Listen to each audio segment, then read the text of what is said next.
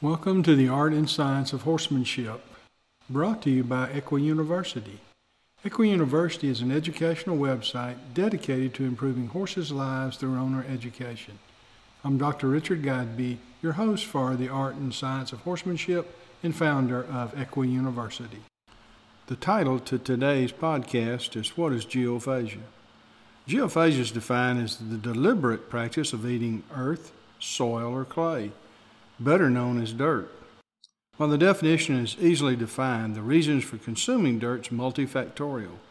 There are lots of theories as to why horses voluntarily consume dirt. These range from a horse has a nutritional deficiency to it's a habit picked up by mimicking other horses. Most of the time, when we see a horse voluntarily eating dirt, it's in an area where an old salt block was placed. The horse is eating dirt to obtain the salt found there. Judicious use of aloof salt will usually prevent or at least minimize this problem. A more common problem that we see in our horses is the accidental or consequential consumption of dirt. This is often seen in areas where soil is high in sand content, for example, the coastal areas. What about other areas of the United States?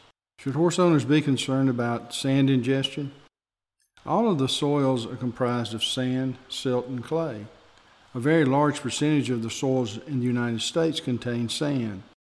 This varies from a high of 100% sand to a low of about 20% sand. Loams are comprised of equal parts sand, clay, and silt. Loams are also the predominant type of soils in most of the United States. Here are some factors that can contribute to the incidental consumption of sand. Feeding on the ground without proper matting to minimize sand ingestion overgrazing pasture or range. This can be due to overstocking, having more animals than the area can adequately carry. Drought and the failure to properly manage the area are often to blame. Horses have both upper and lower incisors. This allows the horse to graze down to the ground. This contributes to overgrazing and sand ingestion. Allowing unrestricted access to grasses when the pasture is saturated with water. On this type of ground, the horse pulls up the entire plant and ingests the sand clinging to the roots. Not cleaning hay feeders is another way that horses get incidental sand ingestion. In certain areas, a large amount of sand is brought in on the hay. I feel this is a major issue and often not addressed.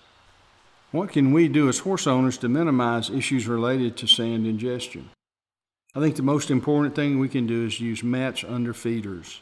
And I mean cover the area, not just a small mat just underneath the feeder itself. Feed above the ground in hay feeders. Use nets. Don't become complacent just because you feed in a feeder or use a hay net. I don't remember seeing a horse that does not get some, if not most, of their hay out of the feeder and eat it on the ground.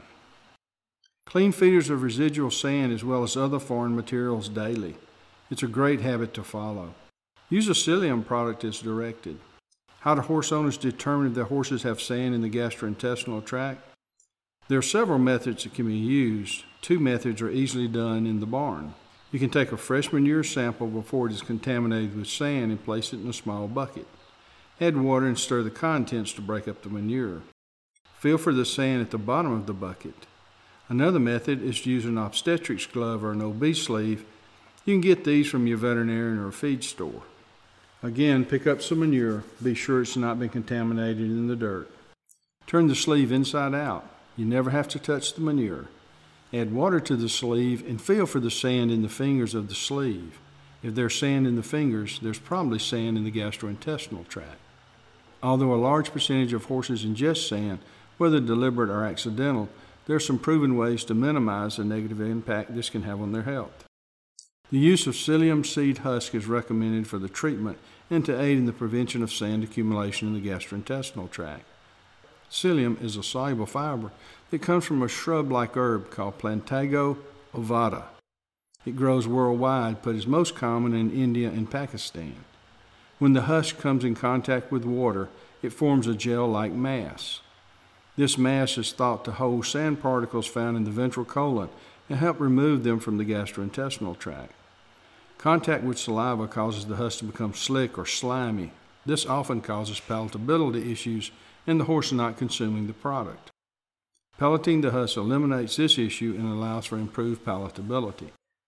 Pelleted psyllium is just as effective as a powder since the chewing action of the horse breaks down the pellets. So by the time the psyllium reaches the large intestine, both the pellet and powder are in the same form and have made this gel like mass. Use of a quality psyllium product the first seven days of each month, coupled with good management practices, will help minimize sand ingestion problems. Regardless of the form of psyllium you use, be sure your horse will eat it. Some of the pelleted products may be very hard and unpalatable. For more information, refer to the series on geophagia at www.equiuniversity.com. Thanks for listening to this segment of the Art and Science of Horsemanship. If you have any questions about this or any other segment on these podcasts, you can send an email to me, Dr. Godby, at equiuniversity.com. Additional information can also be found at equiuniversity.com. Thanks again.